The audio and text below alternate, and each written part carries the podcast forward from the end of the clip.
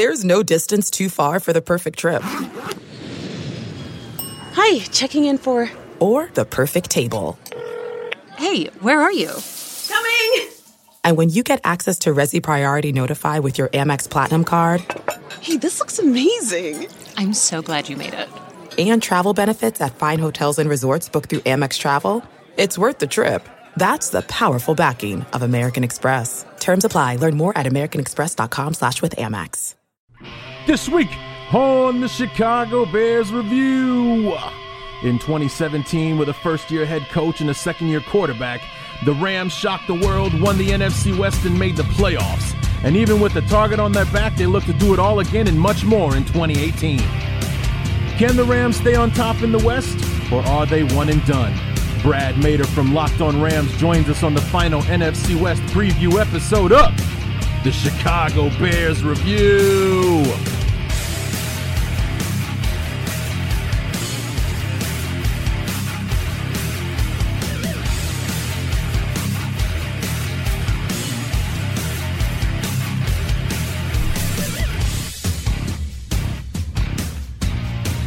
Fourth and final NFC West opponent preview episode.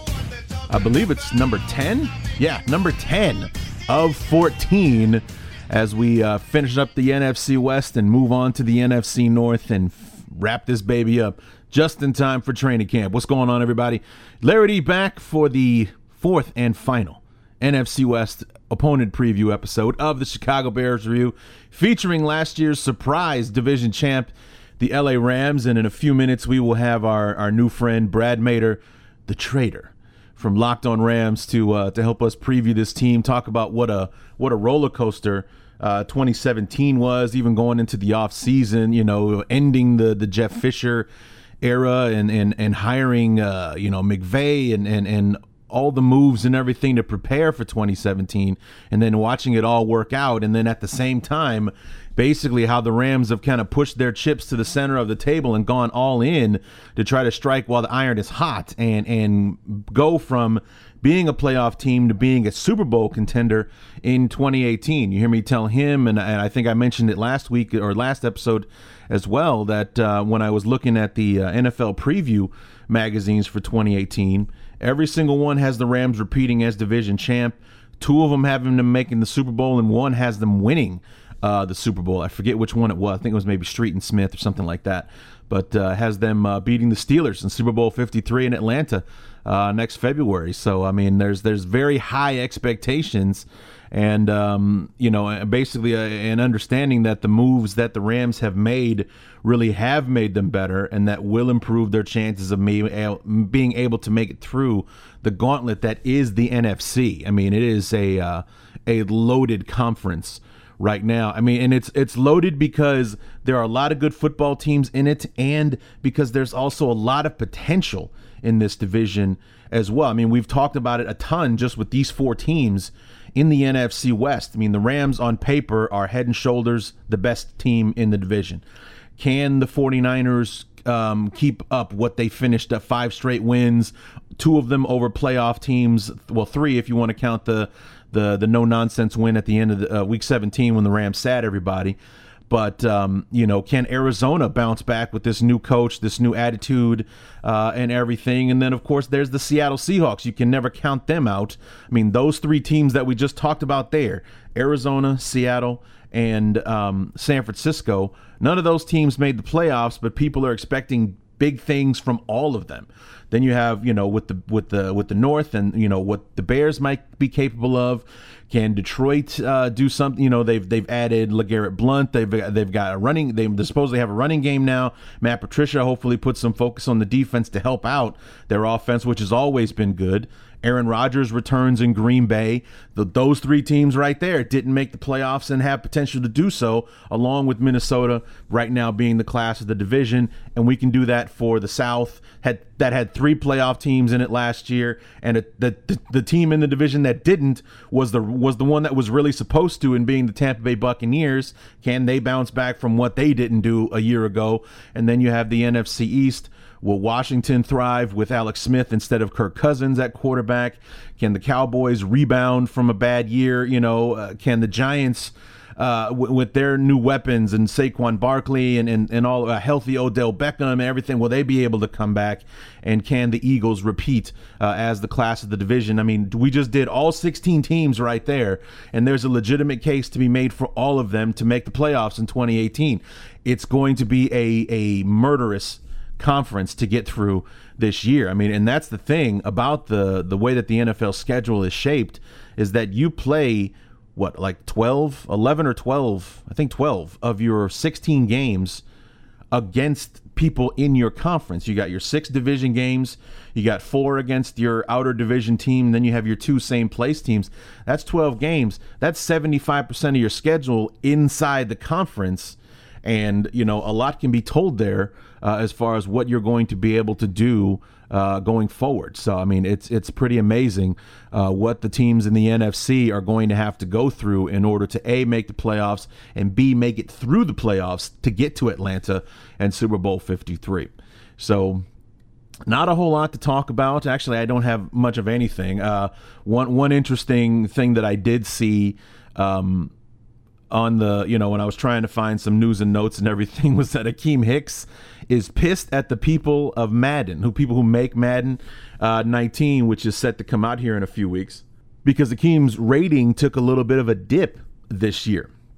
Last year for Madden 18, Akiem Hicks was rated at number 86 overall, and this year he's 85 overall. Now, not a big dip, but um, Akiem has a point He's like, how did my rating get worse when I had a better season?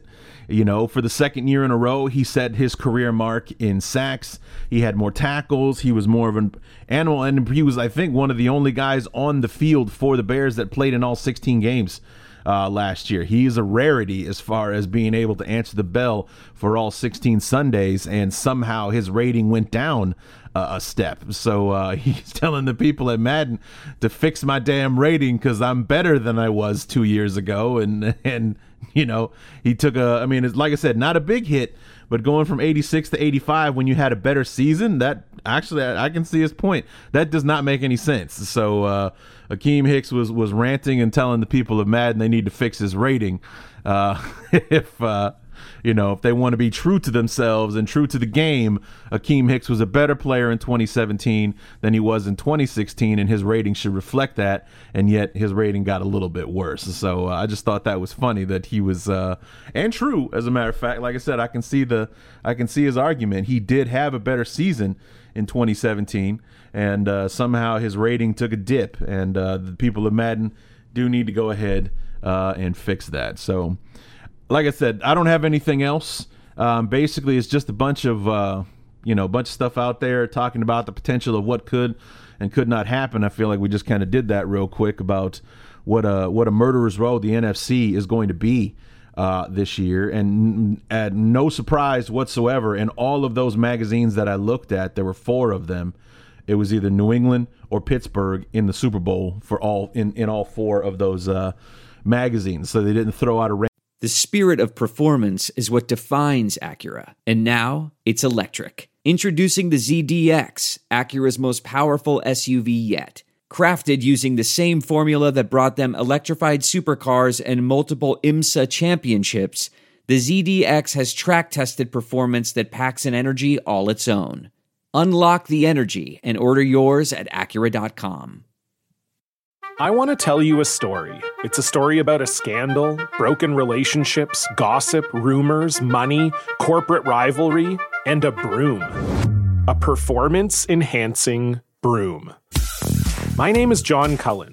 I'm a comedian, podcaster, and for 20 years, I was a semi professional curler. And I want to tell you the story about how a single broom almost imploded the 500 year old sport of curling. We felt like we were bringing a knife to a gunfight. It's the story of a superstar and his fall from grace. Well, I was being dragged through the mud. It's the story of two brother entrepreneurs with a dream. I said, that's great news. It's a story of intrigue. I still don't understand why we want to keep his name secret. The full story has never been told, so I'm going to tell it.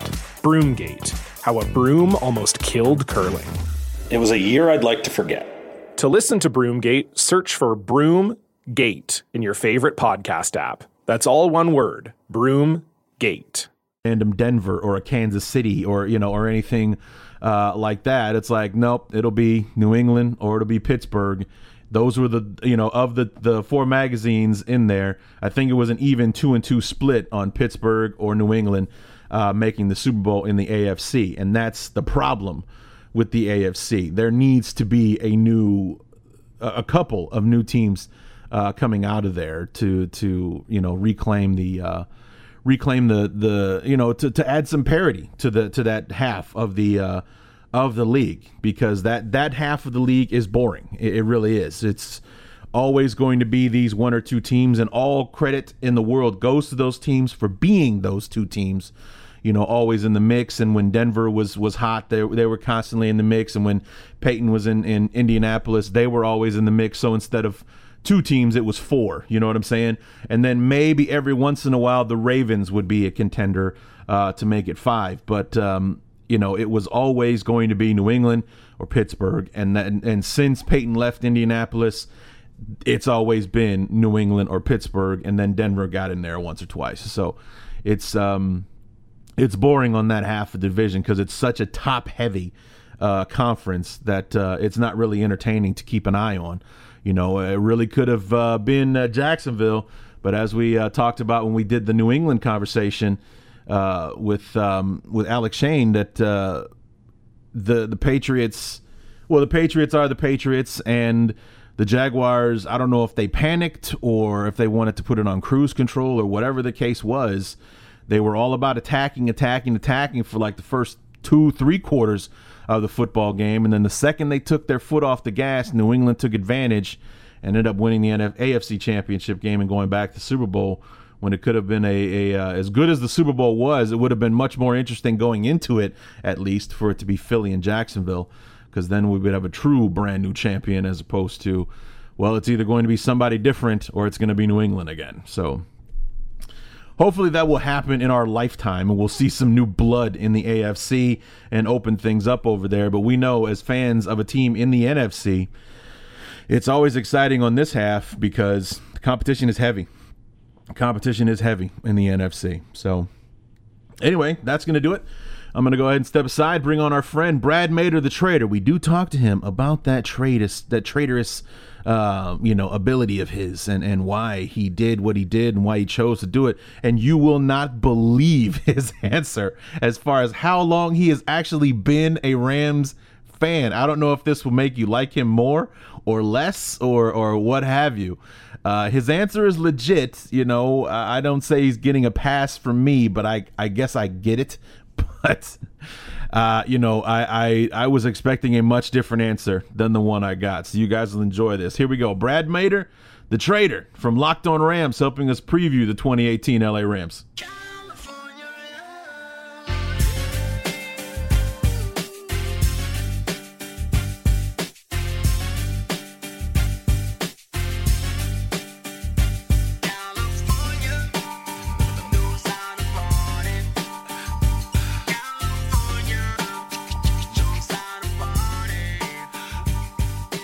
The fourth and final piece of our NFC West preview takes us to the top of the division and a surprise team from a year ago, the 2017 NFC West champions, the LA Rams, uh, with a second year quarterback, a first year coach who's just got out of, you know, just finished puberty, became a head coach in Sean McVay.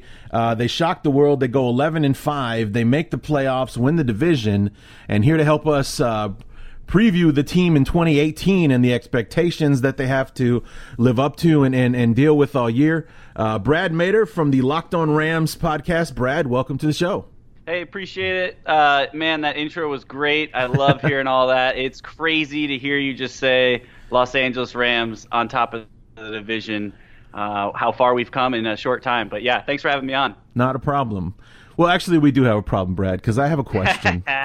Uh, yeah. and, and when we were emailing each other back and forth, uh, talking about having you on the show and, uh, and all that kind of stuff, uh, you mentioned that you were a Chicago native. You were born in Chicago, still an avid Cubs fan, but somehow um, you went down the path to the dark side and you are not a Bears fan. Um, what the hell, bro? yeah, so I was I was born in the Midwest, uh, born in Michigan, born and raised uh, Bears, Cubs, Bulls, Midwest. Uh, but yeah, as my travels took me around, uh, I moved around a lot, and I, I stayed true. Cubs were always and always have been my number one passion. That and the Michigan Wolverines kind of were birthed into me from from the get go. Uh, but as I kind of started traveling a little bit and uh, had to go through obviously those Jay Cutler days and mm. pick your quarterback days. Um, you know, I started to kind of fade off a little bit, and then I moved out to LA uh, the exact same day the Rams did. So I was sitting at the airport having a beer, uh, starting my adventure, moving to Los Angeles, and they announced the team was moving, and it just kind of clicked. I said, you know what? I don't I don't have to be so much of a bandwagon fan because they were a terrible team at that point. Uh, and I was excited to have a, a, new team in my new city, and I kind of just uh, picked it up and was interested more in, in, following them. And then a buddy of mine said, "Hey man, no one's doing a podcast about this yet. You want to just you always love talking sports. Let's just jump on and, and talk about it." And the more and more we covered them, and Hard Knocks was that year, and we just kind of got deeper and deeper involved in the team. Went through the Jeff Fisher pain, uh, and then just kind of really enjoyed the fan base, and there I was. I had to make a decision. You know, do I carry two teams? I got a lot of crap from my family. My brother is still a huge Bears fan. Uh, gives me crap to this day, so I, I do appreciate you, you not letting me slide because a lot of people let me slide. And um, but I, I, made that decision where it's kind of one of those things where I, I still uh, enjoy the Bears in a sense. You know, I, I want to see them do well, but I've really put a lot of time and commitment into the LA Rams and and the excite, exciting things that are going on over here. So uh, if I had to rank them, yeah, the Bears have slowly you know fallen off. And I put all that Chicago love, I just load that up into the Cubbies. They're actually out here in LA as we speak. So this is a new thing for you? this is yeah. This is this is a new thing. Um, okay, see that I didn't know. Trans- I was thinking yeah. that that maybe this was something like you know the you, you know when you were younger and, and the Bears were awful in the in the mid to late '90s, and then here comes Kurt Warner and the best show on turf, and you've been sucked in since then. You got in on the ground floor with the last Jeff Fisher team in Los Angeles. Is that what you're telling me? That's exactly what I'm telling you. So oh, I, I, lived out in Seattle for a while, and the further and further I lived overseas in Australia, kind of just I kind of let the Bears go a little bit emotionally since mm. where I started with them when I was living in Chicago and going to games and you know hanging out with the family and uh, I kind of just opened up with uh, yeah when I moved I, I, I just kind of got so fed up with the Bears and uh, didn't really have that same connection to them, and like I said, I kind of just jumped on board with curiosity with the Rams and started with you know the whole podcast of being like, let's talk sports and let's get on the mic. And next thing you know, you just get so invested in the guys, and then as you see them go and get that number one draft pick, and you can kind of see some excitement there. Even though at the time we weren't, you know, me and my co-host uh, James Kroger that we do the show with over at Rams Podcast, we didn't really we weren't really excited about uh, Jared Goff to start, and we want him to play more in his rookie year. We never really thought he got a fair shake until you know last year with Sean McVay. He got that opportunity, and and now we're starting to kind of understand you know what they saw in him. You know when they drafted him a couple years ago.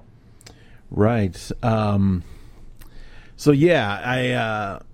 I gave you a nickname the last couple of weeks uh, doing these NFC West shows while I was kind of, you know, you know, teasing the the episodes to come, and you know, talking about you and you know, born into a Chicago Bear family or a Chicago represented family, still a Cubs fan, uh, and all that kind of stuff. Uh, I, have nicknamed you Brad Mader, the traitor, and um, I say that with all due respect, because uh, yeah, at, no, at the very least, you, you got in when there was no reason for you to do it.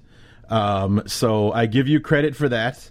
Uh, you got in when you know when when Jeff Fisher was still the coach. A horrible year for you to start out there, and um, you know it, it, turned around quickly for you. But um, you know you got in when you basically had no incentive whatsoever, and and uh, so. I, I, you know, I'm not gonna let you slide, but I can take it easy on you for the fact that you got in when you did.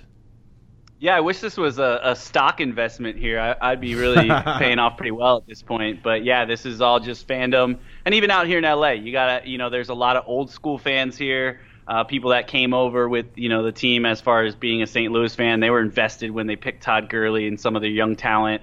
Uh, so it's even trying to show them that we deserve to be you know all a part of the group. But I think when you go through you know a four win season and you know even following along in the NFL and watching Jeff Fisher and seeing that struggle and then kind of getting it firsthand, uh, watching it so closely uh, I think I've earned a little bit of my keep here in LA. but yeah, it's a uh, it's a new adventure for us out here, and you know couldn't be more excited about the way that it's heading and how fast it's coming together. I mean, right. because that's the one big thing out here that you know as we got some of these pieces and when Sean McVay was announced, you know, I mean, I remember running to Google really quick and being like, who the heck is this guy? And then mm-hmm. as you mentioned, you know, I was thinking, who's going to buy him beer in LA when he gets out here? I mean, right. this guy's so young and and but then you kind of get to know him and you and you feel the passion and energy and what he brings to the team and then how fast it happened was just I think what's what's you know is crazy with as you talked about those expectations is you know how fast everything came and then the level of expectations those are rising so fast it's kind of it's fun to watch but it's it's going to be an interesting season for sure so I mean, you know, I mean, not to mention you you got in on the ground floor on a season that was the that suck fest was documented on the All or Nothing uh, series on on Amazon. Have you had a chance to watch that? Yeah, yeah, I did. I enjoyed it, obviously to the extent of I just love watching that behind the scenes type of yeah. football action. Yeah. I went back and I actually watched the Dallas Cowboys one this last year, and, and now I totally understand why no one wants Dez Bryant. Uh, his own team seemed like they didn't want him, you know, in the coaching rooms and things like that. But it gave you a peek back into you know the core of this team, and and that you could see that one there was obviously some some talent there with. Uh, you know the young core pieces of Todd Gurley, and just hoping that Jared Goff would turn around. Uh, but you could see kind of those key leadership pieces, even in um, you know Saffold in the offensive line, and and you know he didn't have the greatest of year, but you could tell he was a leader in the making, and he just needs some pieces around him, and, and that we could kind of build off that. And then obviously Aaron Donald, I mean, it's just a beast. Uh, so I did enjoy watching that. It was a struggle, uh, and you realize we, you know, that year we lost probably three or four games within uh, two to three points. So there were a lot of heartbreaking losses that year as well. So the record didn't really show, but at the same time, it did because that was, you know, the epitome of Jeff Fisher was just like coming up short and being let down all the time. Right. So we go into 2017, and we'll just, you know, recap this one uh, real quick. I mean, the nothing was really expected, or at least nothing that happened was what was expected uh, from the team. Maybe you'll see a spark. Maybe we'll see some uptick in offense because you couldn't get any worse than the Rams were in 2016. 14 points a game. I mean, good God, that is that is historically bad uh, yeah. offense right there. And you know, like McVay, he was you know somewhat of an offensive genius. You know, running the ship in in Washington as an offensive coordinator in his late twenties. I mean, that's unprecedented. Uh, in the NFL, he he does get the call that they love him in LA, and he brings the one of the best defensive coordinators ever with him to the Rams, and that seemed to kind of be the the equalizer that really helped things you know, even out. Um, you know, the defense was good or decent. They had a lot of great pieces in 2016, but they took it to another level in 2017, and then they had an offense to back it up. Yeah, that that addition of Wade Phillips was unbelievable. I mean, we get the the young, you know, energetic, offensive minded, you know, genius as as some are throwing it out there, some being me, you know, out here right. on the podcast as you're watching some of these play calls and some of the fun things he does with the offense, but um, when he picked up Wade Phillips, it was the perfect uh, yin to the yang as far as uh, not only age and personality, uh, but then you know countering and getting one of the best defensive minds in football, and you know coming in and, and giving them one of the def- best defensive players in football. Um, you know, we had we had some pieces, and you know, we had some places where we had some holes, but obviously they've they've kind of addressed that this offseason. It was kind of fun watching, you know, the first offseason, you know, going and getting Andrew Whitworth, which was huge for a young quarterback to be able to, you know, kind of hold down that line. John Sullivan in the center position, um, you know, was key for getting Todd Gurley those holes, and then adding a couple wide receivers, you know, in the not only through the draft with Cooper Kupp, which was an amazing hit for us as far as you know value where we got him and, and production and the type of player he is. But then having Robert Woods come in and everyone kind of be like, well, yeah, we know who he is. Obviously, a big SC guy. Uh, probably saw be, you know the best part of his careers when he was at SC. He had some okay times at Buffalo, but never really jumped off the map. So kind of came in underrated. Uh, but did amazing for Jared Goff and almost put up a thousand yards. Probably would have if they didn't sit him in Week 17.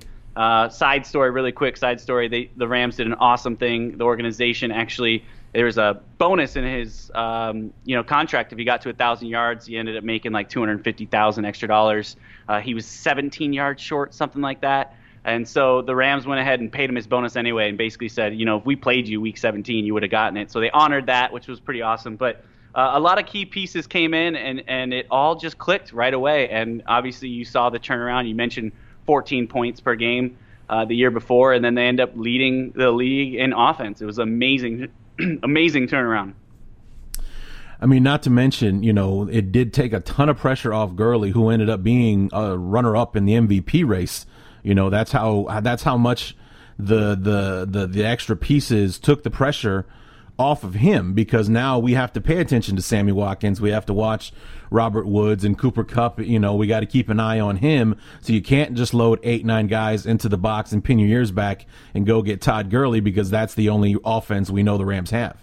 Exactly, and they also threw the ball to Todd Gurley. You know, he's a great, yeah. um, you know, receiving running back, and that just wasn't utilized when Jeff Fisher was here. There was kind of like, I mean, there was times when we were getting letting Case Keenum throw the ball 40 plus times. I think it was three games in a row. Case Keenum had 40 plus passing attempts, and no knock on Case Keenum. He's found his way in this league, obviously, at this point. Uh, but at that point, it was, you know, he was really the best option, and uh, they were kind of protecting Goff. But Gurley wasn't getting the love that he deserved. And when he did, like you said, they stacked the box. They were like, yeah, I'll go ahead, let Case Keenum throw 40 times and beat us. We're going to stack this box and dare you to run it. Uh, so being able to get the ball into Gurley's hands in different ways, we saw it last year. I mean, he was an amazing uh, pass catcher and scored touchdowns, you know, just as plenty that way. Uh, so that's another thing that was really exciting for Gurley was allowing not just to be a running back, but to be just the athlete that he is and just get the ball in his hands, however it may be a dump screen or a little, you know, three and out, and let him do what he does jump over people and stiff arm people and, and get to the end zone. So you finished the year uh, 11 and 5, uh, heads, head and shoulders above the, the rest of the teams in the NFC West, win the division by two games, and you lost uh, the meaningless game in, in week 17. You could have had 12 and 4 if you had to put a team on the field that weekend and um, you go into the uh, postseason for the first time since what 2011 2012 yeah something yeah. like that and um, unfortunately the uh, the experience of the falcons seemed to be a bit too much uh, for the rams in that one uh, they send the rams home early after a, a wild card loss yeah, it was a tough one. Um, two really big mistakes on special teams by Pharoh Cooper, who was a Pro Bowler that year in the return game. Uh, he dropped punts with inside of his 20, gave him great field position. They didn't get a massive amount of points. I don't think they scored a touchdown. Maybe they got 10 points out of that. Uh, but th- those are the type of things that just you know shoot yourself in the foot. And you're right, the experience. You could tell they just kind of they got off to a slow start. Obviously, the turnovers didn't help. Um, but they kind of got rolling a little bit late. But we just ran out of time. By the time you could see that this team kind of clicked and said, "Oh crap, we're the 11 you know win team that just went up to Seattle and you know blew this team out a couple weeks ago. Uh, they just kind of got rolling too late. Couldn't make that big defensive stop at the end of the game. We had a couple missed tackles that you know allowed the Falcons to kind of get down the field, score again, and really kind of put it away. But it, it, was it was a great learning experience for them. I know they you know internally are going to probably you know say that as well, but. Um, you know, it was it was a big loss at, at the same time. You know, you had high expectations not only in that season. You got so far, you performed so well, best offense. You have your home game, you know, night game, first playoff game in LA, and you know, God knows when, right? Back when you know the old old school LA Rams were here in the Coliseum, and it was just kind of uh, you know, everyone was kind of left like uh, that feeling of getting punched in the stomach. So I think everyone's really excited to get back to football here and get another crack at it because I think everyone kind of had higher expectations last year, which is crazy to think, right? Mm-hmm. Um, but once we got rolling, uh, you want more, you want more, especially in this market out here in LA, uh, just like Chicago, big sports market where they high expectations even during the season as you're winning. Uh, the expectations and the bar is going to continue to raise. So um, excited for them to get back on the field and take another crack at it this year. So we go into into the postseason and there isn't a lot of activity free agency wise. I mean, you you sign uh, Sam Shields, you add him to the your defensive backfield. You go out and you get in Ndamukong Suh. You win the Ndamukong Suh sweepstakes. There were a few teams uh, courting him, but it's the Rams in the end that uh, that win his services. But where the Rams made their biggest moves was via trade uh, in the offseason. Very old school uh, of the Rams to to add their pieces uh, via trade and. Marcus Peter from Kansas City for a 2019 second rounder and a 2018 fourth rounder. Aqib Talib for a fifth rounder, which I think is a steal, to be honest with you. And right. then Brandin Cooks and a fourth round pick for a first rounder, your first round pick this year, and a sixth rounder um, this year as well. Um, you know, those are three huge pieces along with Ndamukong Suh that really just showed the Rams were pushing all their chips to the center of the table for 2018. Yeah, that was such a fun couple weeks out here in LA. It was just day after day there was it was you know you're waking up to breaking news of the Rams made an aggressive deal to go get a guy that is a Pro Bowler and multi-time Pro Bowler. Um, Talib, such a great fit, you know, like you said, for that fifth round or whatever it was. Mm-hmm. Um, ended up being so awesome of a steal. Gets back with Wade Phillips, where he had a couple of his best years of his career with. Knows the system. Know it's not going to take time to to settle in. Then we go and get Marcus Peters right after that. Uh, the young version, right, kind of has the same attitude uh, that Talib has as far as very competitive guys, very risk taking guys on the field, loves to go get the ball. Um, and they, those two together kind of work well because it's almost like what we talked about earlier with our head coach and our defense coordinator has that age difference, that experience, that you know both have that passion, uh, and it, in in the Wade Phillips system is just really perfect. And all this is cracking off before the NFL league year officially started, right? They kind yeah. of announced these even before it cracked off. Uh, and then, you know, the, the cherry on top for getting Suh was amazing. And I love for us to go get our number one wide receiver. We let Sammy Watkins go, which was a big debate on our podcast for weeks coming up. Was what are we going to do? Who are we going to franchise tag? I love that we ended up franchise tagging uh, Joyner, uh, safety position, Lamarcus Joyner, because you know he is just another young stud who is ball hawking, big hitter, leader in in that you know secondary as well. And um, you know Watkins, as much as he was fun to watch for the year, just never seemed to really gel, which is crazy. I think he ended up having eight touchdowns. Uh, mm-hmm. Six of them were inside the five yard line, I believe. Uh, so he was never. I think he had one really big deep ball, a couple big games. Other than that, we didn't know how to get him in. I don't know if that was through, you know, McVay kind of spreading the ball around or whatnot. Um, but we, we went back and basically said, we're not going to pay you that much money. He was asking for too much. And I love that because we have a lot of people to pay, including Aaron Donald right now, and then multiple, you know, so many people in the next year. So uh, the trade for Brandin Cooks was huge. We went out and got our number one wide receiver. Uh, you know, he fits into this system perfect. Great speed, great route runner. And we don't really, he's really the only switch in the offense. And it's just kind of plug and chug, go into number one and, and you know, do what you do best, which he's done you know, for the past four years, averaging over a thousand yards and eight touchdowns. So uh, really excited about that piece as well. But man, it was really fun beginning of the summer, and at a point where we kind of started to, um, you know, not have these big moves, where we kind of made all our moves and we were done. Uh, everyone kind of was looking around, scratching their head, like, how? It's been like two weeks since we've added a Pro Bowler. What's going on, LA? We got we got to add another guy. But um, this team is stacked, and you're right, pushing the chips in. Uh, Les Snead has done an amazing job out here. It wasn't too long ago, as we talked Jeff Fisher a couple years ago, is that people thought they were hand in hand. If, if we were firing Fisher, Les Snead was going to be walking him out the door as well. Um, he, he cans Fisher, gets this young coach, and all of a sudden, you know, makes move after move after move, and now all of a sudden, Les Snead is up there as one of the you know the better GMs in, in the league right now. So again, how fast things can change. Yeah, it's kind of hard to think that a team could lose Janoris Jenkins and Trumaine Johnson in their corner and as as their starting cornerbacks and get better uh, at the position. I mean, those guys are pretty good, and yet you double down and, and uh, you add Marcus Peters and Aqib Talib, who are two of the best, and you get them in the same offseason, like within days of each other. Uh, those moves, you know, come back to back. Then you add a monster with Suh and pair him up with Aaron Donald whenever you get that thing resolved. And uh, you know, just just on paper alone, the defense is frightening. And then you have you add Brandin Cooks to an offense that was greatly improved uh, in 2017, and he does better. He does things. He does more things, and he does them better than Sammy Watkins did. Yeah, I think that's the one thing that you look at that you're just so excited about. Last year, you didn't really know what to expect. You kind of were just hoping we can compete within our division. We take off and all of a sudden have one of the best offenses. The turnaround was amazing. And then you're right, we add all these defensive pieces, and it was kind of like, all right, Wade, you you stuck it out one year. We, we really bulked up on the offense year one. Year two, we're going to give you the defense. And now we're looking across the ball, and we're and we're kind of confused on like which side we think is actually going to be better this year. You know, we had the number one offense, and we're looking across and going, but our defense might actually be better this year than our offense.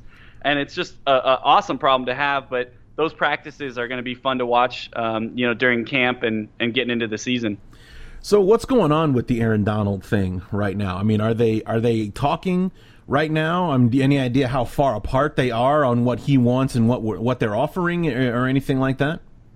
Yeah, the one thing I got to give them credit for is they've they've held a lot behind closed doors, which is awesome. You've seen a lot of these contract negotiations get ugly and saying, you know, we're not even close, and this guy's, you know, blah blah blah, and they start kind of getting into that and letting the media get media get too involved. Uh, they shared a little bit. The, the you know McVay's done a great job with it because every day when he was allowed to step to the podium, it's you know asked three times because obviously you know the reigning defensive player of the year. We had to go through this last year. He actually missed the first game of the season due to just coming back, and they didn't want to put him out there because he came back like two days before that. Um, but as McVeigh kind of joked, he said he's actually returning my text this year, so that's good. So he, they're kind of making kind of playing along with it.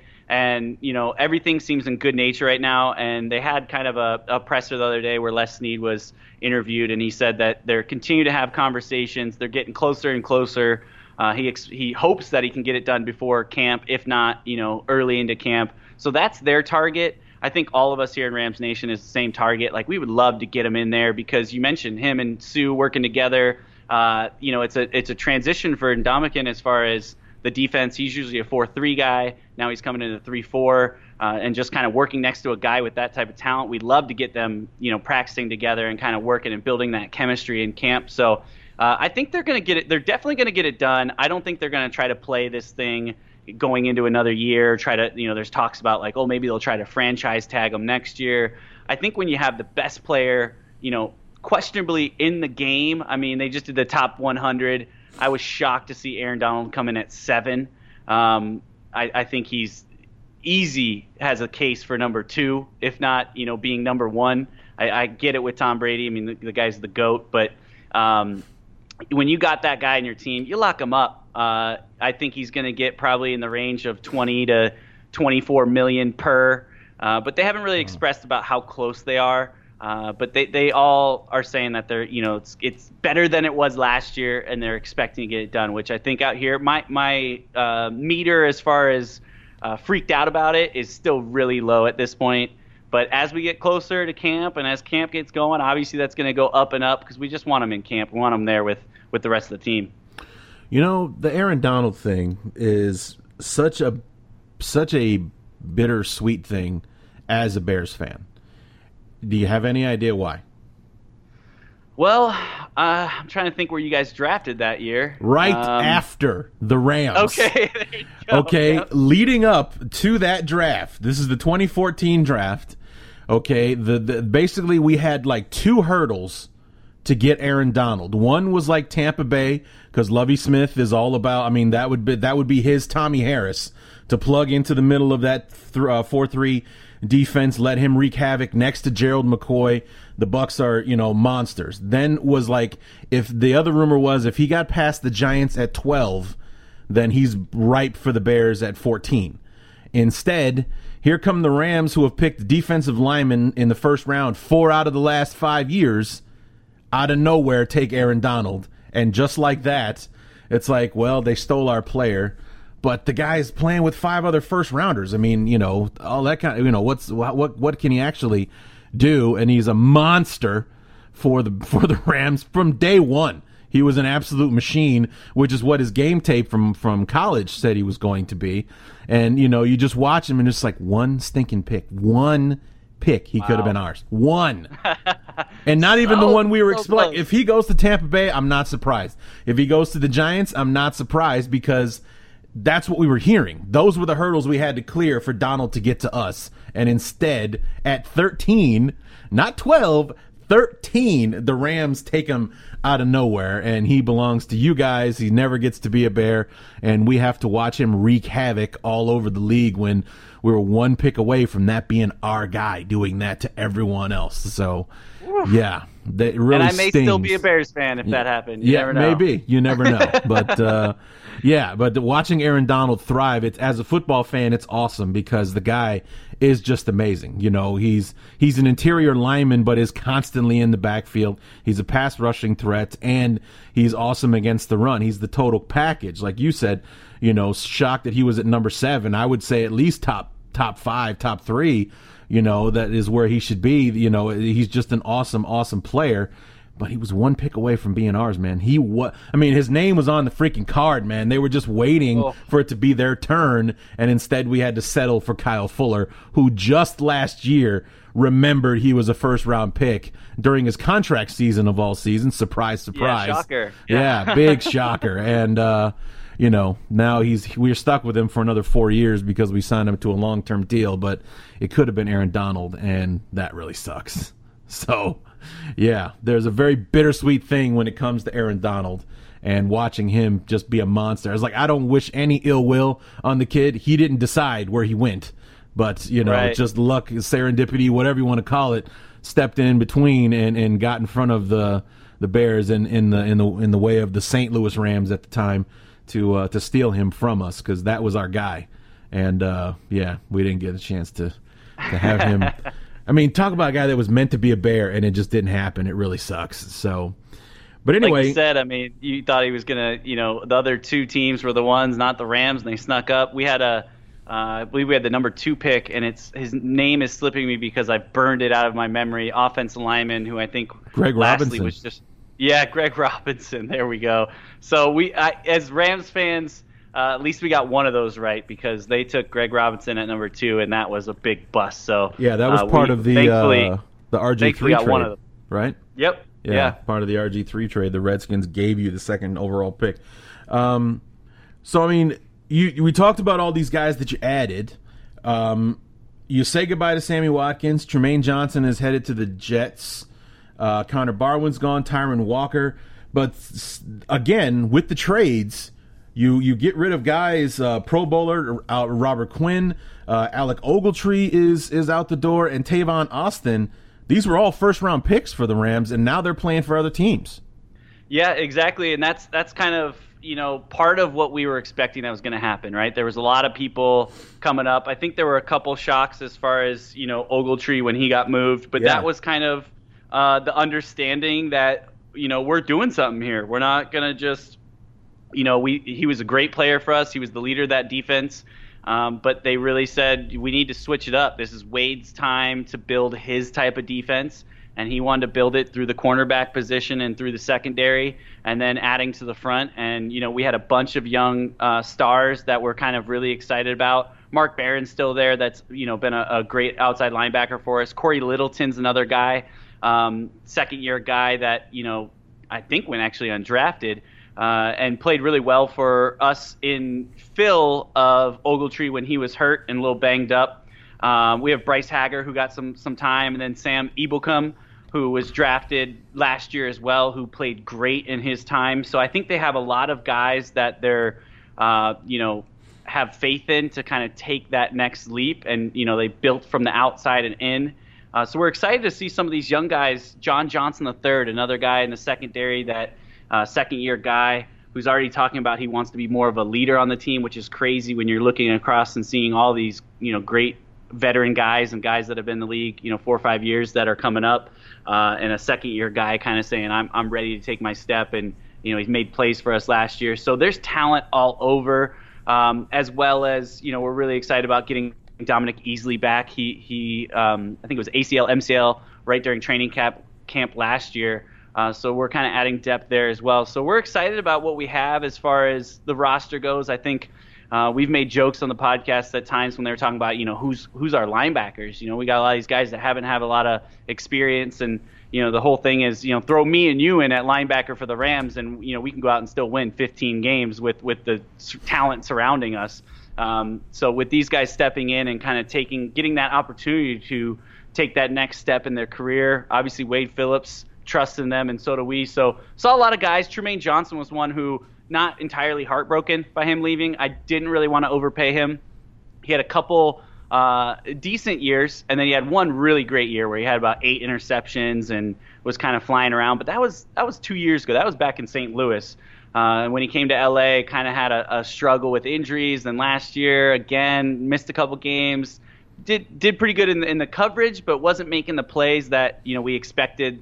You know when when we franchise back franchise tagged him back to back for you know ungodly amount of money of 17 million or something like that. You expect those guys to make big game changing plays. He wasn't doing it, so I'm I'm actually happy to let him walk and go elsewhere and get the money in New York. He deserves a big contract. I just didn't want us to be the one paying him. Sure. Uh, we've got now we've you know instead of giving it to him, we've got Marcus Peters, who's you know a handful year younger than him, uh, with kind of what I think of that explosive ball hawking guy who really fits the bill that we wanted Trumaine to be, and now we actually I think we get the guy. We'll see how he performs in the system, but everything you saw from him in Kansas City is is has just so much fun to watch. Even even throwing a flag in, into the stands, you know, kind of trying to get the crowd into it a little bit. I hope he doesn't do that as much over here, but uh, he'll bring that passion that I just we didn't feel from Trumaine.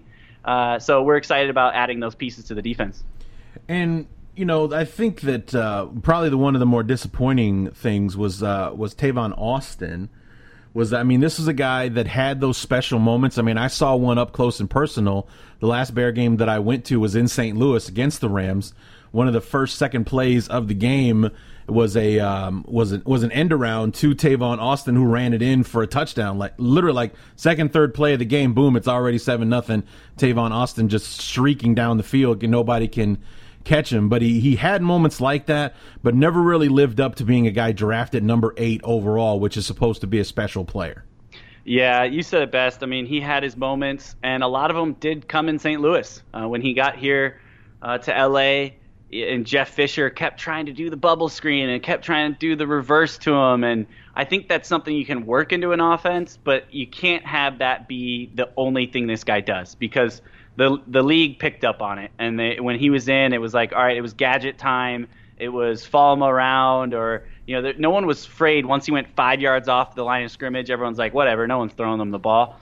Uh, and then the following year with you know McVay, we're thinking, all right, we got Sean McVay. This guy's creative, offensive mind. He'll find a way to get Tavon the ball. And when it was nearing the end of the season, you're realizing like, man, even Sean McVay can't figure out a way to get this guy involved in the offense that it's just not meant to be out here. And, and I hope, I wish him best luck because he was big out here for, for the fans and people. You know, it was one of those things where you love to hate him, but then you love to love him too. It was it was it, it was heartbroken because you wanted him to be so good. You could see, you remembered some of those explosive plays, and he has that kind of that fun.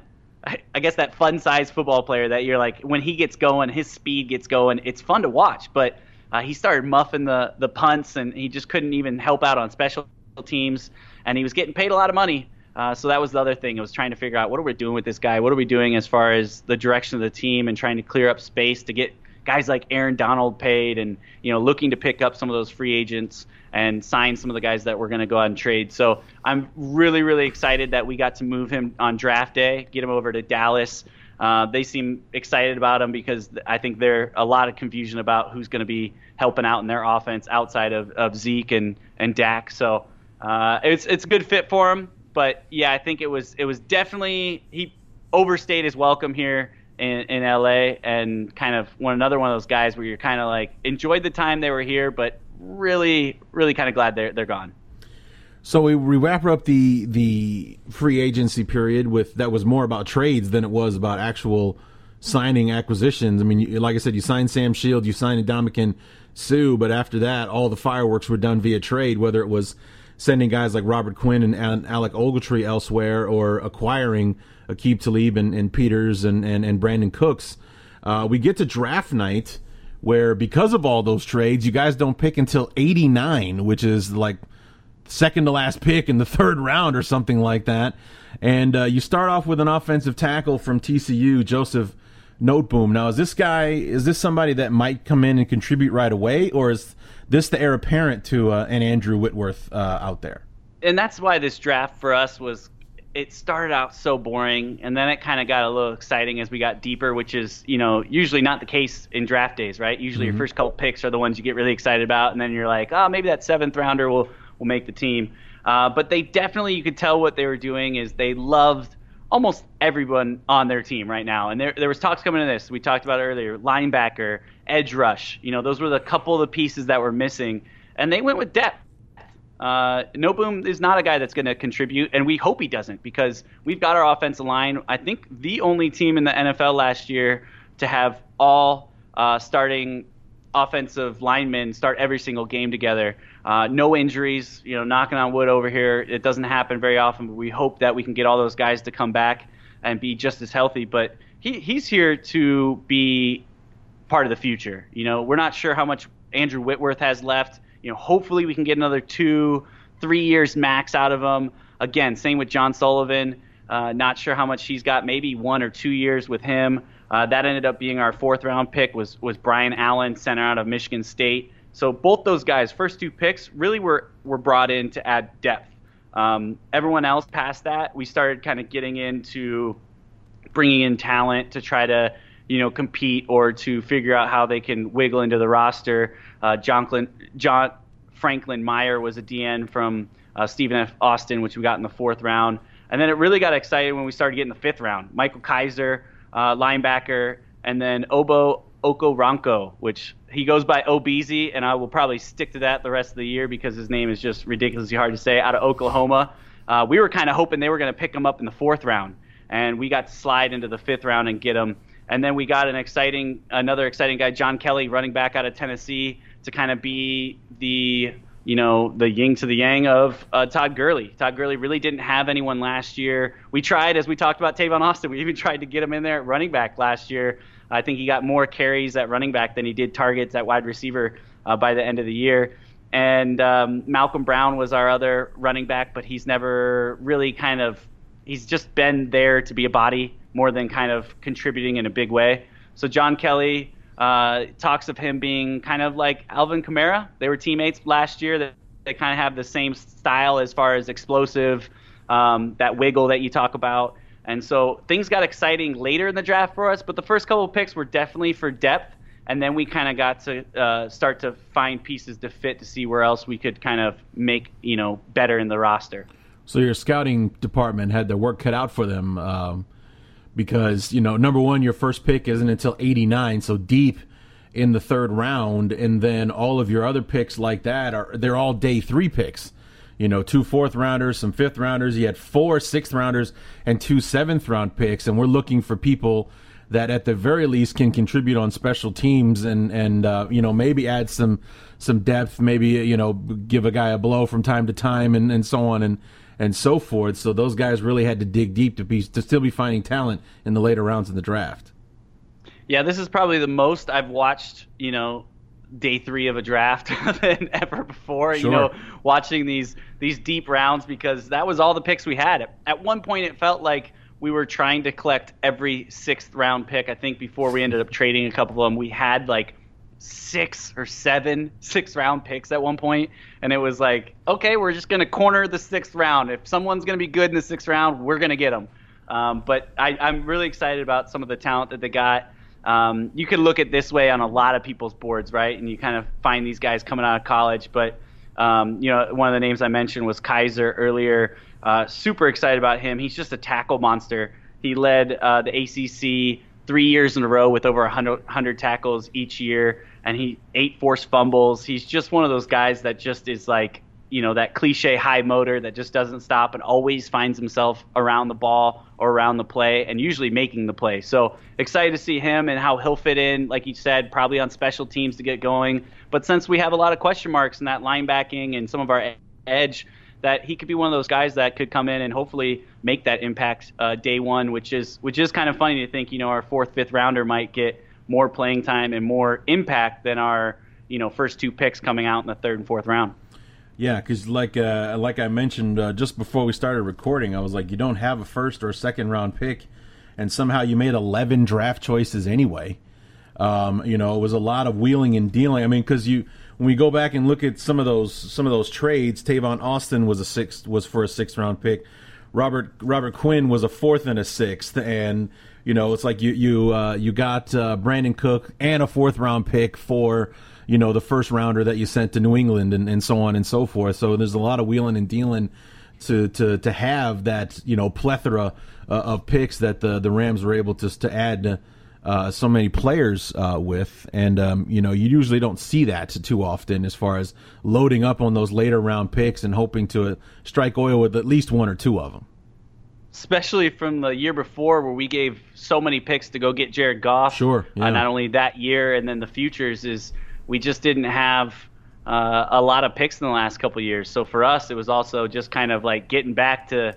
I think Les Snead was trying to make up, and he he missed drafting players, and so he he was wheeling and dealing, like you said, and got some extra picks, and uh, we went from you know barely picking anyone in the past couple years to to 11 draft picks. So we'll see how everyone fits in. It it's crazy as you do research on these guys and you start to figure out what type of players they are and where they could fit in, and then you kind of st- have to step back and remember there's only 53 guys on the roster. Like some of these guys, you just hope they can make the team. Sure. Because yeah. we have other guys that are already on the team, you know, that had depth uh, in certain positions. Like Blake Countess is another guy that's in the cornerback depth that you know was awesome for us in in special teams and uh, Tanzel Smart. You know, those guys that you you kind of fell in love with last year that you know didn't do much as far as you know huge amount of snaps, but on special teams and you could see the development of them. So. Uh, where these guys fit in is kind of what's going to be fun about training camp because there's not a lot of battles uh, here at Rams camp. Everything's kind of set. I think we've got the linebacking area um, is starting to come together, but there's still probably some battles there. And then the tight ends, you know, who's we've got three tight ends, um, and it's going to be interesting between Tyler Higbee, Gerald Everett, who was our you know second round pick last year, our first pick off the board, and then Temarrick Hemingway, who was drafted with Higbee but tore his ACL last year, has never really got a chance with McVay. Uh, he's got great size. He can block and he can go catch the ball with speed. So uh, I think that's the other you know kind of battle that we'll watch as we come into camp. What was that linebacker's name again? Uh, Tanzel Smart was one of them. No, no, no, no. Uh, Don't run from it. Just help me out here. What was the the oh, rookie, the fifth rounder? What was oh, his name again? Obo Okoronkwo. Okay, it's very similar to a guy that we drafted uh, this year. Uh, a linebacker out of Western Kentucky, an inside guy. He's built like a tank. Uh, we got him in the fourth round. Um, I just saw the Bears do this thing where they call it Meet the Rookies. They do like an eight nine minute documentary on on the player, like a profile piece. And uh, I thought his first name was Joel. I found out via the video his name is Yoel. Um, and the name is, uh, and I I have a friend, uh, my draft expert that I have on the show. Uh, he has his own website, draftcountdown.com. He actually has a page on the site dedicated to pronouncing names like these. And I had to go on that page to figure out how to pronounce our fourth round's pick's name. And um, his name is Yoel Iyiegbuniwe. And believe me when I tell you, it is not spelled like that. It is not spelled. You would not get Iyiegbuniwe looking at that name. You would be like Iggy, Iggy Yabi Baboon, and something like that. I mean, not to be too, you know, stupid about it, but that looking at it, there's like phonetically, that says Iyiegbuniwe. I'm just going to take your word for it. And like, what was it? The name that you guys are going to call him by? Uh, Obeezy is what he said he, he goes by. So I was like, yes, I can do that. Okay. Well, our guy's going to be Iggy. there you go. Right. Because I think it's like I. nice. I think it's like IGI is the first are the three first three letters of his name. He's that's Iggy. He's Iggy. So number fifty seven, I think he is. That's Iggy.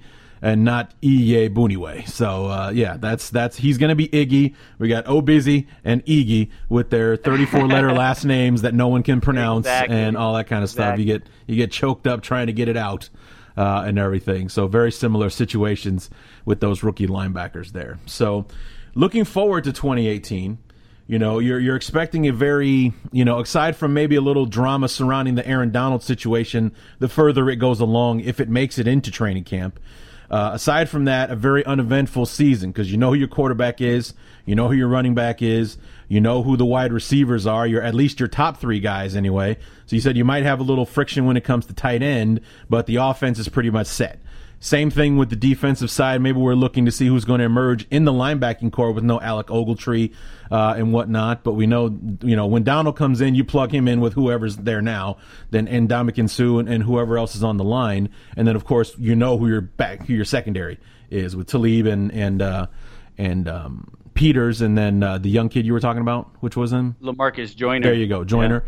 Yeah. Uh, so you know that's that's all set. You have one of the best kickers in the league, and and all the rest of that. So you're right. Your roster is pretty much set. There's not going to be a lot of fireworks in training camp. So we jump ahead to the schedule, and this is the the path that the Rams have to go through in order to live up to the um, prediction I saw in one of the NFL magazines I was checking out yesterday that has the Rams beating the Steelers uh, in Super Bowl 53 uh, this year.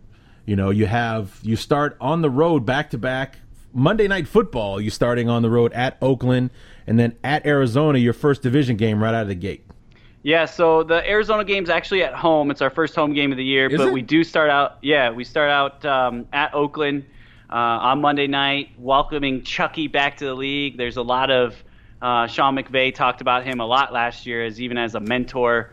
Um, you know, coming up through the they, they'd worked together. They've been in touch. They're kind of you know he, he takes things from him. So uh, that's going to be a fun matchup. Uh, it's it's crazy because that defense I think is better than it was last year. Um, you know, Khalil Mack is going to run that show and bring those guys to really put some pressure on. And then they've added their depth, uh, you know, some new pieces on the offense side of the ball. And Derek Carr, as far as how, what he can do, uh, coming back to what we saw a couple years ago when he was in the conversation for MVP. So that's going to be a fun one on Monday night. And then we kick right off into the the schedule, obviously with Arizona, who I have pretty pretty much pretty confident we're going to sweep them again this year. We always play Arizona pretty well, and I still think they're in transition. It's early in the season uh, for them to kind of be figuring out what they're really doing as far as who's their go-to guy uh, that they're going to be throwing to, who's going to be throwing the ball, uh, things like that. But we have a our schedule is is crazy tough as you look at it. Obviously, um, you know we have the Chargers who is getting a lot of noise in the AFC, and it's going to be a fun LA battle here at the Coliseum. Uh, Minnesota back here in LA. Uh, obviously, we know where they went last year and, and the additions they've done. Seattle, who's been just dying to get to us. Uh, our first real far trip, which is amazing as you look at this schedule compared to last year and the year before. Uh, we traveled back to back years. We were the number one traveling team in the NFL. Uh, until week six, we go to Denver, and that's our furthest trip of the year so far. Um, San Fran in our division is going to be interesting. We got Green Bay at home, New Orleans on the road, Kansas City in a different country in Mexico City. Uh, we play you guys late in the late in er, early in December, uh, which will be interesting because you know we talked about it a little bit off air, but you know what the Bears are doing right now to kind of position themselves to kind of be what LA was last year. This team that pieces are kind of coming together. They've got the young quarterback that now finally has a little bit of experience under his belt and they're really committing to him being the guy. They went out and picked up some big free agents as far as giving him some talent. Uh, their defenses look better, and um, you know that's going to be an interesting game in, in December. We got the Eagles in December, and then finish off the season at home versus San Fran, who there's a lot of talks out here of of them being the next push uh, at the NFC West. So. Uh, looking at the schedule, it's exciting as a football fan, but if you're looking at trying to go get 11, 12 wins again, you do see some some scary matchups with you know some of these powerhouse teams and you know some of the teams that are getting you know guys like Aaron Rodgers back. Um, you know, you guys get to see him enough, but yeah, uh, yeah, it's it's going to be a fun schedule. Uh, you know, it's you don't want to get ahead of yourselves. You hear a lot of the Rams fans going like, you know, as you're looking at the roster, how do we not go undefeated, man? You know, how do we not go win 14, 15 games, something like that? And you're like, you know, this is the NFL, man. We won a lot of games on the road last year. Uh, and that was kind of what really built this team and brought them together. But that's not you can't. It's tough to do every year to go and win.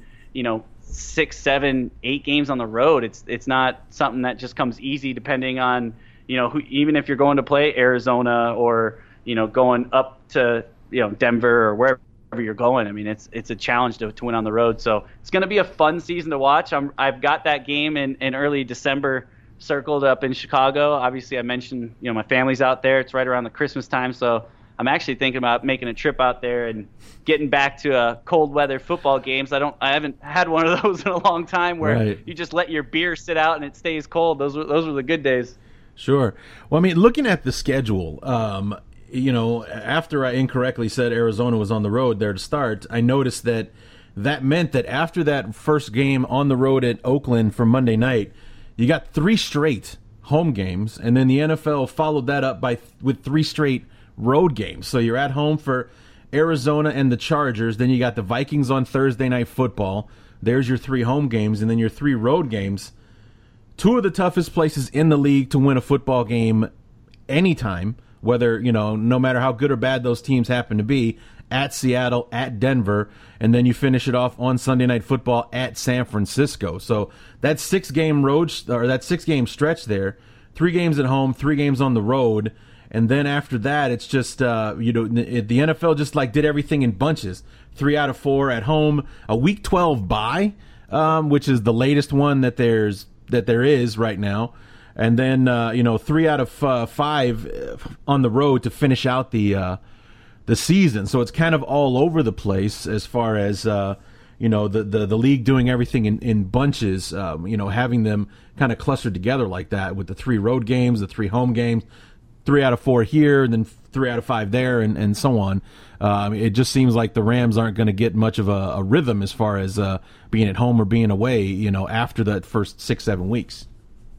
Yeah, those first, you know, six, seven weeks are going to be crucial. I mean, obviously to every team, but, you know, we got to win the ones at home uh, to get going, to kind of build that momentum. Uh, as I mentioned, last year we were great on the road. We did, we, we almost preferred at some point to play on the road. We talked about, we kind of joked when we lost that playoff game at home and said, man, we maybe should have tanked the last game or whatever because we kind of slid up into that position to get the home game to play on the road because we played better football on the road. Um, we'll see if we can, you know, do that again this year. That's a special thing to be able to, to do that so consistently. Uh, the Seattle one, week five on the road. That's you know our second road game of the year is going to be tough. Uh, they're pissed off, man. We went up there and, and not only beat them, but we smacked them around pretty good and really, Yeah. you know, buried them up there. So I know they've been waiting for that one. But the great thing is the Rams play this Seattle so well. I think in the last like four or five years, uh, we have like a 700% winning percentage on them. We're, we're really winning that in the in most recent years. So the confidence that we have going into there uh, is going to be kind of fun to watch to see if we can continue that because I know we have it right now. And you mentioned Denver, another crazy place to play and the elevation. And then coming out of that, going back and forth, yeah, trying to catch a rhythm. The late bye week, week 12, man, they are going to be ready for that when it comes. Right. Obviously, the Kansas City game right before that, it's in Mexico City. So uh, the nice thing, if I remember correctly, that's kind of around uh, Thanksgiving. I don't have dates in front of me, but I think that's right around Thanksgiving. I think I remember the guys kind of saying they were excited. Uh, they were going to get to spend Thanksgiving with the family. So yeah, there's week. kind of that. bye week is Yeah Thanksgiving week. Yeah. which is which is perfect for them because you know, and when you're beat and, down and sore and tired, to kind of get that week off, not only and then to get to spend it with family around a holiday that in the football football world you don't always guarantee to get. So uh, that that should be nice for him. But yeah, got to finish uh, strong, and we you know with those you know two of the last games in our division, and then uh, like you mentioned, you know three of the last five on the road, and and one even though it's a home game, is against the former Super Bowl champions and you know potentially Carson Wentz if he's healthy. And uh, you know we'll see. Maybe we knock him out of the game again. That was that was us that kind of ended it, but it didn't really work out for us because Foles went down and ended up uh, winning the game and helping him win the game. So as much as we thought it was going to help us, it didn't really do anything, and it really didn't help anybody the rest of the year anyway. But uh, yeah, it's a fun schedule for sure. And then you know for the for the last week of the season, if if things go the way that people think it might, nobody's going to be sitting down starters in week 17 because that very well could be the game for the division if things go the way that you know if the the the 49ers are this year's Rams as far as your division uh, is concerned you know that that game could mean something uh, to both teams and not just well if the Rams win they'll be number 2 instead of number 3 and they'll get a bye week. You know this could be like well the the, the 49ers might be playing for a playoff spot and you know the Rams want to keep them out kind of thing Yeah, it's kind of it's weird because I'm pulled both ways on that because as a Rams fan, I'm like, man, I hope that game means nothing like it did last year, right? I hope we got it locked in by then, got a nice two game lead on the division. But as a football fan, I kind of step out and go, man, that would be a awesome game if that means something. You know, having San Fran come in, uh, LA late December, getting ready for playoffs and you got to go win a ball game to you know to either for seeding or to knock somebody out because you know not only the seeding part but if it's if it's a chance to knock you know potentially one of our division rivals out of the playoffs oh that would be a bunch of fun so uh, I actually kind of pulled it up as we were talking and I see that tickets right now are only you know you can get in the stadium for 54 bucks as we talked about investments earlier in the in the podcast here. This this might be an investment right there. Fifty four dollars. That ticket is going to be crazy if uh, LA is hosting a game to go to the playoffs versus uh, San Francisco. Uh, will be definitely one to be. Uh, you want to be there live. Right. And then last thing I want to ask you, Spike. Uh, Spike, I'm sorry. I was thinking about Spike Friedman. I, I was going to say our Seattle. That, yeah, that, yeah. I was going to talk to him because I did talk to him and, and I asked him what happened in that in that game. It's like it's one thing if the Rams come and they beat you uh, in Seattle. It's another thing for them to smash you 42 to 7 and it's like what happened that day and he was like basically everything went right for them nothing went right for us and it just it was just the beating that kept coming they got out to this huge lead and you know they were turning over the ball and the rams everything the rams did worked and nothing that the seahawks did uh, went their way yeah it was almost like the tipping point of it you know in a cliche way it was of what was almost meant to happen to them that whole season right they Russell Wilson had been doing everything. He's right. at the end of his gas tank. He's got no O line. Their, their defense is all injured and banged up. There's gaps and holes everywhere. Um, you know, they've lost a couple games. They were fighting for their life. The 12th fan was trying to give it everything they can, and we came out and we came out firing right away, and then just didn't let up. And it was kind of like you're gonna need more than Russell Wilson to beat this amazing team. And if you can't put it together whether it's you know on the ground or defensively stop us, then you're in big big trouble. And I think it was kind of everything that happened bad in their season kind of coming together in one game and just kind of they just just ran out of gas. And then when they were down 20 something points in the in the first quarter or whatever it was, it felt like it was in the first five minutes. Um, you could just see they just they just kind of gave up, uh, which for us was just made us go faster, harder, stronger, and it was so so fun to watch. I, I have uh, ties in Seattle. I lived and went to high school up there. Uh, so kind of talking trash to some old friends throughout that game was so much fun for me. They snuck out of a, a victory here in LA earlier in that season. Uh, Cooper Kupp, who we talked about earlier in the podcast as well, dropped a touchdown pass that would have won the game with like 20 seconds left in the game, and ended up being like a 10 to six win or something ugly ball game. But um, so to go up there and, and spank them and kind of show like, hey, this is the team that we came into, especially in that division where Seattle's owned it for so long. Right. Uh, as I mentioned, we play Seattle really well, but we couldn't play a whole season really well at that point. So we never really up there there the end of the year, and to kind of watch uh, that go down and, and kind of have that moment on the road for those guys, uh, it was kind of fun to see them, you know, kind of soak that all in and really you know, they kind of knew they had that in them, but to be able to see it and, and actually do it was kind of, you know, really amazing to kind of see how they reacted during that game. It was just, it was, uh, it was a great Sunday for sure. I bet. I bet. Um, and the real last question that I had for you, Brad, um, is um, the Rams. Um, they're going to be moving to their stadium that they're going to share with the Chargers. Is it 2020 that that's going to happen? Yeah. Okay. Yeah, they don't push it back. It was supposed to be 2019, but they pushed it back because of because of that hard rain we get out here in uh, Southern California. Yeah, because it's yeah, Southern California is known for its rain. That's what it's known for. um, I am a self-professed uniform snob. Okay, I'm I'm I've always been an, an artist. I've you know been into graphic design. I you know I make the, you know the logos and stuff for my show and uh, and everything. And um, while the Rams played well and, and, and looked good as far as their play and everything was concerned, there were a lot of weeks last year where, our, um, you know, they were very hard to look at. Um, you know, wearing the uh, the blue tops with the gold numbers, with the white helmet and the white face mask. You know, sometimes they got the pants going in, in there and and all the rest of that stuff. As a as a Rams fan, you know, where do you want them to go with the uniform? Because I think I've heard the Kroenke, the owner, say that the old school like blue and yellow is a throwback thing that's not coming back when we go to the new stadium. Man, it is. I, uniforms are probably the number one debated thing out here by the fans. I swear, it is like. You'll well, have, it like, is LA after all. They're so Yeah, vain with the fashion bodies exactly. out there. Yeah, absolutely. And and it does tie back into the old school LA Rams fans. You know what they loved was that old school throwback, that yellow and and blue, and and that really that just you know I don't want to say not flashy, but just that old school Ram jersey it's, that they that it's still a good looking with. uniform, man. I still Yeah, like those few weeks that they wore it last year. I was like, man, they should bring that back. It re- kind of like when the 49ers, you know, had different uniforms in the late 90s and the mid 2000s and then they brought the old school just straight up white, you know, red, white and gold, you know, their uniforms look awesome again. It the, the less is more thing I think really worked for the Rams with that blue and yellow uniform, very much like when the 49ers went back to just the very, you know, plain Jane red, white, and gold uniforms.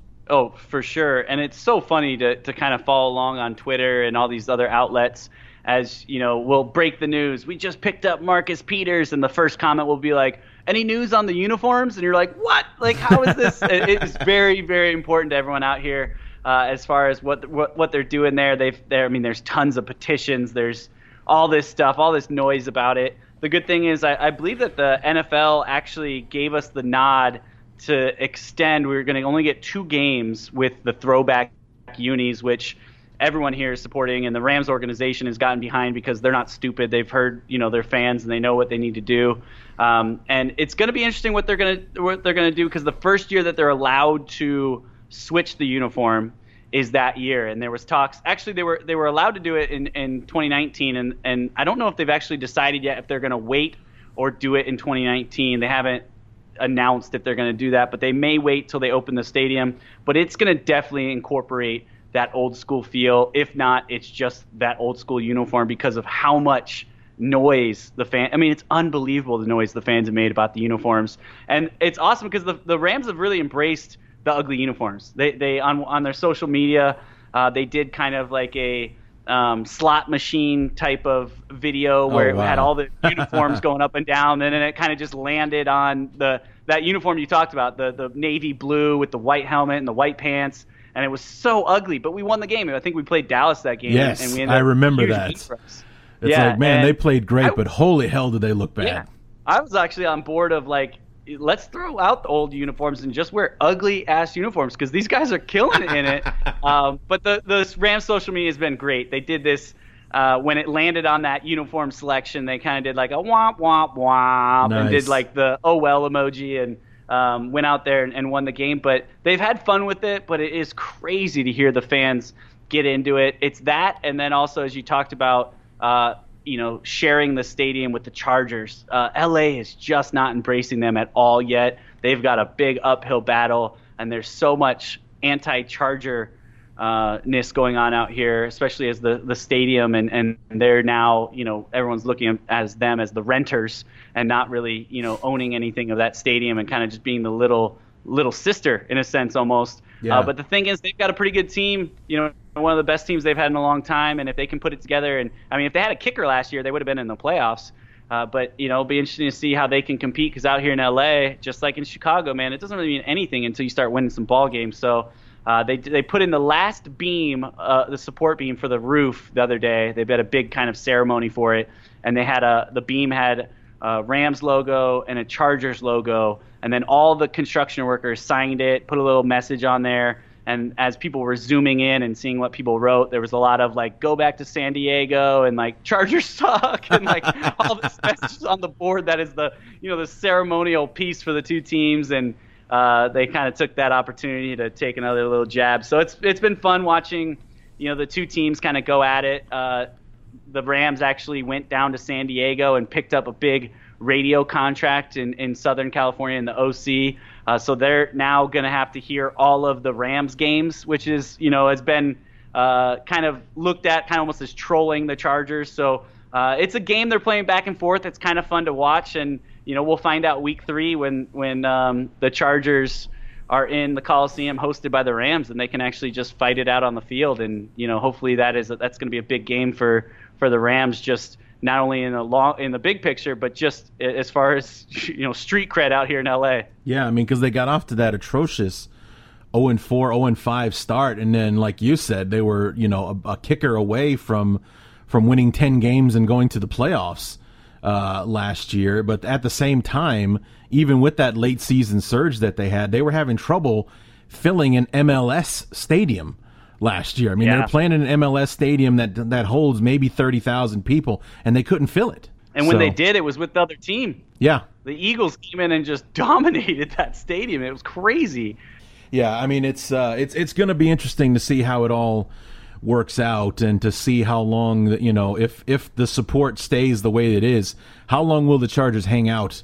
in Los Angeles before they talk the NFL into letting them move to San Antonio or something like that. You know, one of those markets that's been yeah. so thirsty for a franchise for years. You know, and uh, see how that all works out. So, I um, see St. Louis trying to make a push to try to like get back at the Rams and try to be like, you know what, we'll take you, we'll take you out here. Right. But yeah, you're right. It's gonna be uh, it's gonna be one to kind of keep an eye on. I think that I think if anyone who owns um, Spanos is the guy that owns the team uh, he knows, man. He'll hang around as long as he's allowed here because the dollars is just so stupid in, in Los Angeles that they're going to be making in that new stadium. So, uh, with all the advertising opportunity and everything, so as long as he is allowed in LA, I think the NFL is going to have to kick him out before uh, he packs his bags. Sure. So, record wise, what are you thinking for the Rams this year? What is what does it look like when when you look at the schedule? I know it's early and we, we haven't been to training camp or the preseason yet, but when you look at the schedule, what are you thinking? You know, I think it's tough because as we went over the schedule earlier, there's a lot of a lot of tough games in there. A lot of uh, you know playoff teams of last year, and a lot of teams that should have been playoff teams or you expect could be playoff teams this year. Packers, Bears being two of them right off the bat.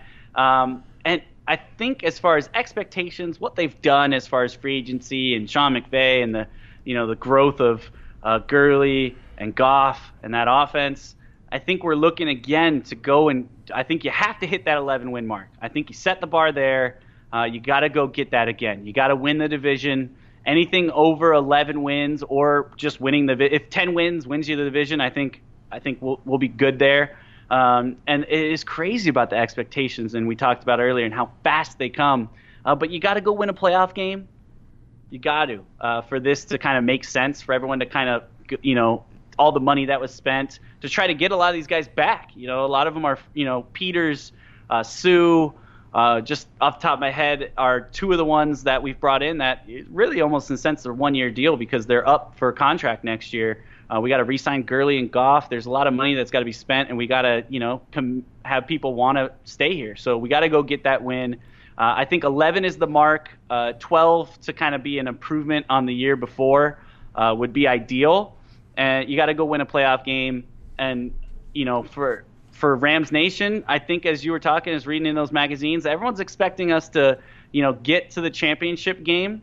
And you know, from there, if we can make the Super Bowl, that I think those are kind of where the expectations for the fan base is is NFC championship game and Super Bowl. Anything other than that, I think they're going to kind of shake their head and go, well, how how did we not get that done with sure. you know what we did the year before and what we added? So I think that's the bar. It's a tough one, but uh, listen to these guys. They have a really cool series called Behind the Grind. It's kind of their hard knocks they're running in the off season right now, and just the I'm sure every NFL team, if you went behind the, the scenes, and you'd probably feel the same feel from it, uh, but you kind of get that championship mindset. You know, they they understand what they did last year was kind of setting the bar, and now they got to go hit that and, and keep going. So uh, they're expecting those things as well. So that's the nice thing. They're not just coming in and going, you know, we're going to try to win as many ball games. You know, they expect to to be in those big time games. And it says a lot that a lot of experts still expect the, the Rams to repeat again and to be serious Super Bowl contenders this year, even with as deep uh, as the NFC as a conference is going to be. uh, in, in 2018. I mean, just the teams that are you know coming back from playoff years a year ago, teams like Green Bay that that didn't make the playoffs because Aaron Rodgers was was injured. What could San could San Francisco live up to the hype? Can the Bears uh, live up to the hype? Now that Detroit has a defensive minded coach, can he help them balance it out so they don't have to score 50 points a game to to win and and things like that? So many question marks on the NFC side. It could be a murderer's row for someone to actually survive the NFC and get to the Super Bowl. And it says a lot that some people think the Rams will be that team. Yes, we. I, I love that, and I hope that is true because uh, playoff football was fun for one game out here. I can only imagine if we could uh, get a couple extra games in the playoff atmosphere and, and take it. And you know, it was tough watching those other couple teams, you know, continue on last year and thinking that we could compete with them. So it's going to be fun. I hope uh, the Bears can kind of bounce back because Chicago, as we mentioned a couple times, is just a fun sports city. Everything's a lot better when you get you know those those big time cities involved and those big time markets, uh, you know, into the, the those games. So would love to see some you know serious football late in in December uh, out there in Chicago as well. Yeah, I definitely uh, definitely would agree with you on, on that. So. So, uh, Brad, where can we uh, find you online? What, uh, where can we find the the show? Right? Yeah, definitely. You can find us on Twitter and Instagram at Locked On Rams. You can find me personally at LA underscore Rambling Bear and then you can find the website at uh, lockedonrams.com. What's the story with the Twitter name? What is that? The Rambling so, Bear. Yeah, so my nickname of life has been Bear, basically. So I, I go by uh, Bear is my nickname since you know I was in early college, and it just kind of happens to coincide. And I was trying to incorporate my name, and as you can tell in this podcast, as we go, you know, nearly over an hour, I, I like to talk. So Rambling Bear, my buddy kind of threw it at me when I joined Twitter, and it, it just it, it, felt right. All right. All right, well, Brad, thanks so much uh, for for coming on the show, helping us preview these uh, these LA Rams, and uh, look forward to having you on in uh, in early December, uh, just before that Week 14 matchup, before your uh, your Rams and my Bears, and just see how meaningful that late that late season game will be for both teams. Awesome, Larry. I appreciate you having me on. Anytime you want to, you know, chat some football, let me know. And as we get closer to that game, start maybe thinking of a fun bet you want to do. I'm always down to, uh, uh, you know, put a little something on the line, and you know, whether it's a hat or a jersey or whatever you want to do. Uh, and if I'm out there in Chicago, I'll, I'll look you up. We'll have a beer, my friend. Sounds good, man. Thanks so much, Brad Mader, helping us preview the 2018 LA Rams.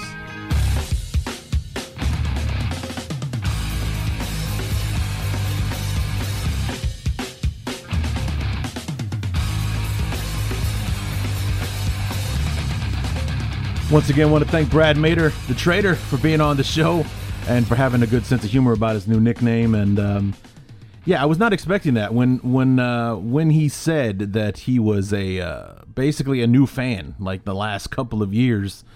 Decided to go all in in in 2016 when there was zero incentive to do so. One of the worst teams in football, you know, Jeff Fisher, a lame duck coach, and you know all that kind of stuff. Uh, I don't know. You got to respect it a little bit, I guess. You know, for him to dive in on a team like that. Uh, you know, I, like I, like I said during the interview, I totally expected him to say that.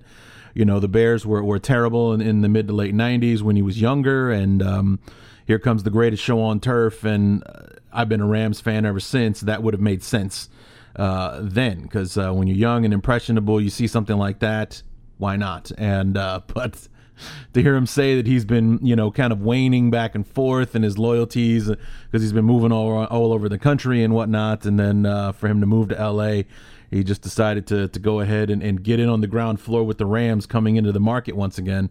Um, was not expecting to hear him say that. So, yeah, look forward to having him back on. I believe I said week 14 is when the uh, the Bears and the Rams butt heads in Soldier Field this time around. So it uh, should be an interesting matchup. Um, very interested to see where all of this is going to be at that point.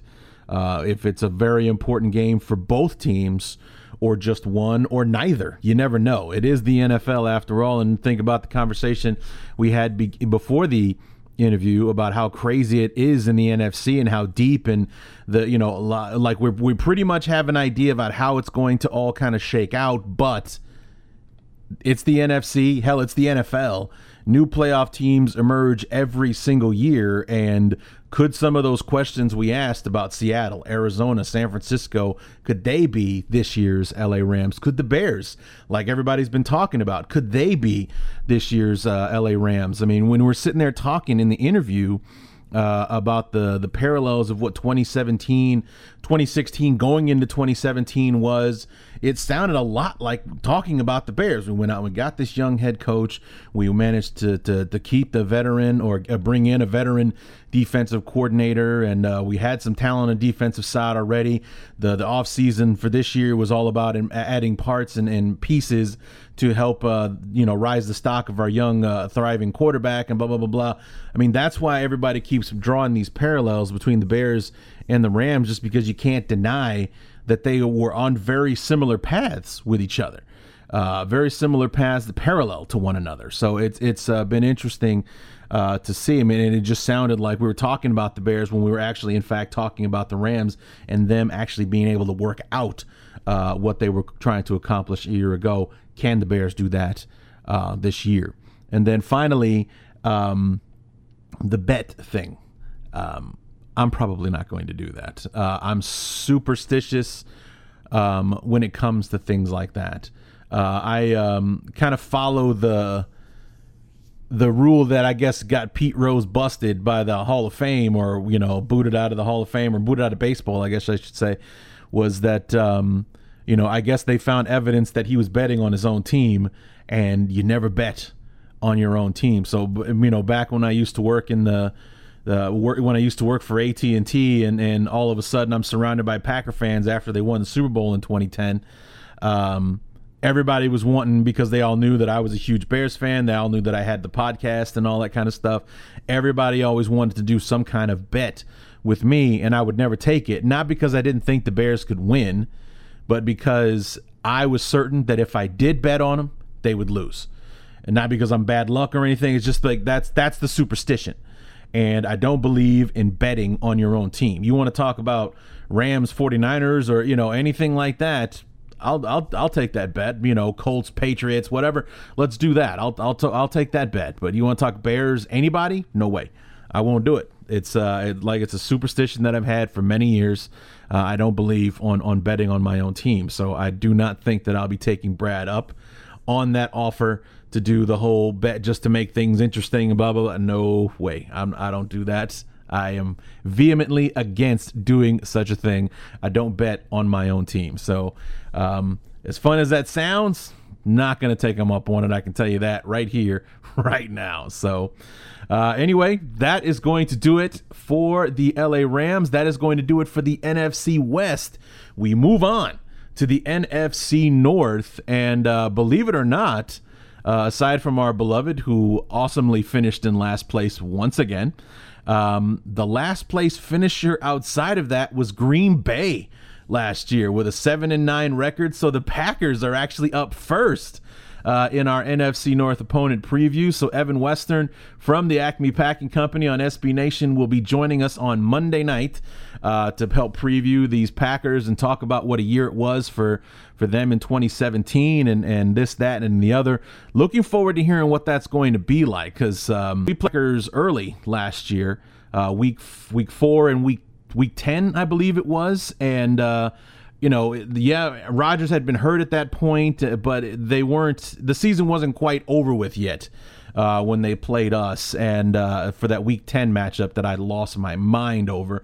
I'm sure you guys remember. I got a lot of comments about that. You guys enjoyed my tirade after that game, but um, you know, a lot's happened since then. Rodgers was healthy. He came back, only came back for one game, and then the Packers kind of threw in the towel uh, and all the rest of that. They made some moves during the offseason. They got a brand new GM and so on and so forth. Made some really interesting moves during the draft. So lots to talk about, lots to uncover there uh, with Evan. And then later on in the week after the holiday, we're going to have Jeremy Reisman from uh, Pride of Detroit to talk about the Lions, and then we wrap it up with Chris Gates before we talk about the Bears and shut it all down before training camp kicks off on the 19th for our beloved. So we'll be back on Monday with our first NFC North opponent preview, episode 11 of 14.